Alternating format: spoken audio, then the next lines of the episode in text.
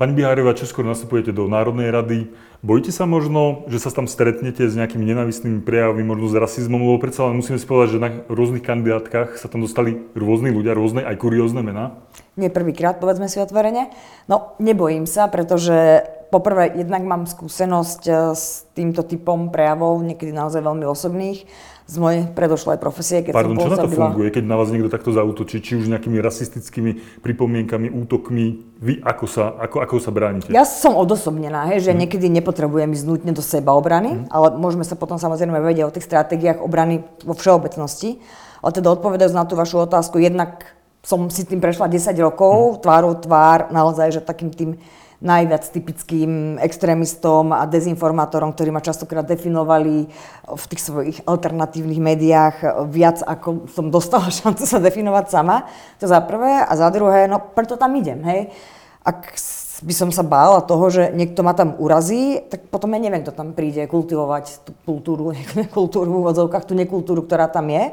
A ukázať, že nie, tak to sa proste v tejto ustanovení na tejto pôde už dneska rozprávať nebudeme. Máte možno nejaký recept, že ja na vás zautočím a vy poviete nejaké čarovné slovko alebo nejaký termín, nejaký veknú skladbu? Keby čarovné slovka fungovali, no viete čo, ja niekedy, keď teda nemám to zobrať úplne z humora, mám pocit, že to, čo ich úplne odzbrojí na začiatku, je, že keď vy prejavíte empatiu, hej, že sa snažíte porozumieť, prečo takýto, neviem, postoj artikuluje, aké má k tomu podnety, má zlú skúsenosť. Že neutočíte, ale skôr sa s ním rozprávate. Áno, že teda zistujem, že nerobím samozrejme psychoanalytický rozbor, nechcem ani toho dotyčného uraziť, aby sa tak cítil, ale skúmam, že čo je za tým. Hej, tak niekto to robí pre exhibíciu, ako to častokrát vidíme v Národnej rade, že si potom vystrihne videjko, no tak tam tá stratégia je zbytočná, lebo účel je iný.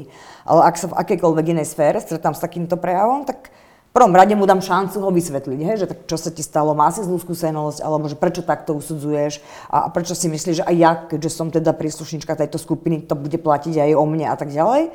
A tam sa isté chvíli zlomia ľady. A častokrát sa mi práve stalo, že keď sa tá debata rozviazala, tak sme si dokázali na konci priznať, že no tak vidíš, vedia s tými istými problémami prechádzam, že aj mne sa to stalo. A ak by som takto, hej, si robila záver o celej majorite, len pretože som, ja neviem, mala nešťastie na učiteľa, alebo neviem, ma bývalý frajer sklamal tiež príslušníkov majority a naštvaný autobusár a mi utekol pred nosom, no tak ja nemôžem fungovať v takejto spoločnosti. Že prečo si to vlastne, hej, že vzťahol tú skúsenosť, nech ju akokoľvek chápem, na celú skupinu, hej, že snažím sa mu dať najavo, že rozumiem, neodsudzujem, chápem, ale poďme to rozlišovať, hej, hnevaj sa na jednotlivca, nehnevaj sa na mňa. Ešte taká poznámka k voľbám, extrémistická republika sa nedostala do Národnej rady, to beriete vy ako taký malý úspech týchto volieb? Určite, na druhej strane, povedzme si otvorene, že zase tie ich postoje a názore sú v Národnej rade reprezentované.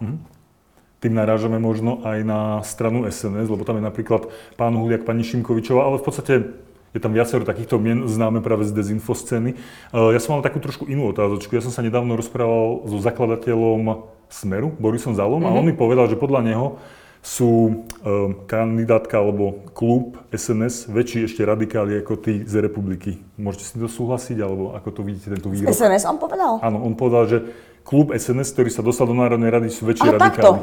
No áno, v podstate veď oni už tromfli, hej, možno veď aj ten výsledok o tom hovorí, že tromfli tých klasických členov, ktorí teda boli pôvodne z SNS.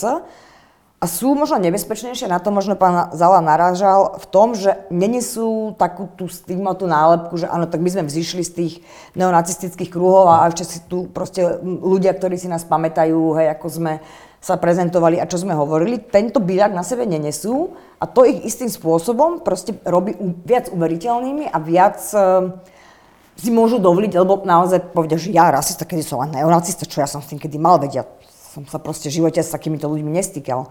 Ale vy ste sa ma teda pýtali, že či to je reprezentované práve tými veľmi radikálnymi SNS, no a povedzme si úprimne, že nie len, hej. Že vidíme všetci, že kam až sa zradikalizoval napríklad Smer. Že tam niekedy, keď by som nerozoznala hlasy, kto hovorí, alebo videla len texty a nevedela, kto to hovorí, tak niekedy nerozoznáte, kto to povedal. Ľuboš Blaha možno bude podpredseda parlamentu. Napríklad. To sa vám ako pozdáva? Vám ako poslankyni budúcej, že vlastne váš taký zástupca v tom podpredsedníckom nejakom zbore bude práve Ľuboš Blaha? No, som aj jedna zvedavá, že ako si teda poradí, lebo toto naozaj že si vyžaduje niečo viac, ako vedieť písať plamenné statusy a vykrikovať do mikrofónu. To treba aj nejaké organizačné schopnosti a rozumieť teda aj chodu tej inštitúcie. Tak bude zaujímavé to sledovať, ale to, čoho sa obávam, je, že si ten symbolicky povedané pultík bude kradnúť práve na toto. Hej? A to bude možno teda aj tá naša úloha, aby sme my zvládli byť tou opozíciou, ktorá dá tú povestnú nohu do dverí a povie, že tak počkaj, na toto tu dnes nie sme, hej, že chod sa vykričať, keď chceš, tuto, kde teraz na nejakom inej sociálnej sieti, ale to sa nebudeme baviť týmto štýlom. Ale ako sa tej úlohy zhostí a čo si pre nás pripraví v tých svojich plamenných prejavoch, tak to som aj ja sama zvedavá. Pár technických otázok. Pán Šimečka, váš predseda stranický, teda bude asi podpredsedom parlamentu? Dúfam, ale... Ako to vyzerá interne zatiaľ v strane? Je to tak, že... Z našej strany má určite podporu, len je to teda na samozrejme dohode zainteresovaných aktérov, ale samozrejme, že všetci hnutí dúfame, že bude. A bola to jasná voľba. Vy ste napríklad s tým nejakým spôsobom nekoketovali, že vy by ste chceli byť v tejto funkcii? Viete čo? Tým, že je tradícia, že to prípada predsedovi alebo predsedničke druhej najsilnejšej strany, tak tam úplne takáto úvaha odpadala, kto iný ako Michal. Potom máme tam výbory. Vy ste si možno už vyhliadla nejaký výbor, že v ktorom by ste sa chceli angažovať, možno byť aj predsedničkou nejakého výboru? Vyhliadla, ale viete čo, robili sme to skôr tak, že sme si dávali, že takú vylúčovacú metodou, že sa urobili iba taký balíček, hej, že kde možno by kto sa videl kompetentný. Čo je výsledok tej vylúčovacej metódy? Ale to chcem povedať, že toto je v procese. Hej, že to, áno, vieme, že už sa rozprávali lídri strán o tomto. Teda prezentovali zrejme dajte naše, hej, že preferencie, ale budeme, myslím, že v pondelok mať poradu vedenia, kde nám pán predseda otlmočí, že teda ako sa to celé v tej diskusii, ktorú absolvoval, myslím, že včera to bolo. No, včera alebo predvčerom? Predvčerom, jak sa teda podarilo pre Progresívne Slovensko, aké miesta a výbory vybojovať. Poďme trošku mimo Národnej rady a skôr takým možno všeobecnejším aj otázkam. Vy ako Rómka politička, ako často sa stretávate s tým hejtom, s tými nenávistnými prejavmi a ako s nimi bojujete? Vy ste to trošku už naznačili na začiatku, ale zrejme sa pasujete aj so správami a tak, že či oslovujete napríklad aj OČTK, aké máte možno nejaký recept na toto? No, som spomenula, že ja som v tej téme vlastne v roku 2009 a to bola doba, kedy naozaj nás bolo 5, ktorí sme chodievali na tie protesty, klasicky povedzme 14. marcu, ktorí sme sa vôbec aj sa zapájali do nejakej pomoci OČTK tým, že sme buď teda podávali podania, alebo sme robili posudky.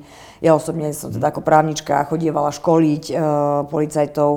V istej fáze som pochopila, že sa tie prípady, ktoré naozaj v tých ešte 2000 až 2014, ktoré sa diali, častokrát veľmi násilné, nekončili odsudzujúcimi rozsudkami, takže som sa potom do tej právnej problematiky vnorila ešte viacej a nie preto, že by to teda smerovalo ku mne, ale videla som tú skrivodlivosť u obete a nielen s radou Rómov, ktoré sa nikdy nedočkali spravodlivosti.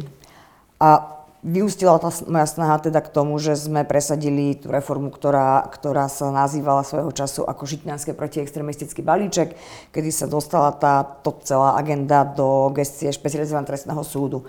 A pozorujúc to teraz odstupom, mám pocit, že toto je prvýkrát, kedy sa vlastne tým skupinám, a teda či sú v politickom drese, alebo sú v akýchkoľvek, hej, lebo tá scéna je fragmentovaná, dneska zvlášť dezinfo scéna a má rôzne motívy, ukázalo, že tuto je niekde tá hranica, kde už štát na to dohliada. Vo vzťahu ku mne, hovorím práve preto, že som mala tento profesný, hej, track record za sebou, som vedela byť od toho odosobnená. Na druhej strane vám poviem takú vec, že keď som toto zažívala v roli tej teda mimovládkarky, tak som vnímala, že toto je nejaká skupina ľudí, nejaký druh patológie. Hej? Že toto nie je reprezentatívna vzorka spoločnosti, robím proste áno s ľuďmi, ktorí sú vo svojej podstate teda minimálne podozriví, ak už aj nie teda obžalovaní, odsúdení z trestnej činnosti a tie ich názory sa ma nedotýkajú. Keď som sa s tým začala stretať v politike, jednak to bolo akože, to by som neverila, ale veľa horšie, že Niektoré veci, čo si im dovolili povedať, no na ceste za zatvorenými dverami mi hovorili ľudia pod statusmi. A to, čo bolo pre mňa také, že iné, že som si uvedomila, že ale toto sa už stalo takým mainstreamom, že ľuďom príde normálne to prísť niekomu povedať proste pod jeho status a brať to ako štandardnú diskusiu. Môžeme sa baviť o tom, že ako napríklad zase má vplyv na tom aj ten politický diskurs, že znormalizoval takýto typ debat. Spolužiačke odniesť nejaké prednášky, alebo také papiere som mala v rukách a zrazu teda pri ceste zastalo auto, vyskákali z neho tí veľkí holohlaví chlapci. Na tej akademickej pôde alebo na strednej škole boli tam nejaké predsudky, museli ste s týmto bojovať? Už na strednej a na vysokej škole nie, pretože viete, to boli časy, kedy sa ešte na právnickú fakultu naozaj robili príjmačky, veľmi ťažko sa tam dalo dostať.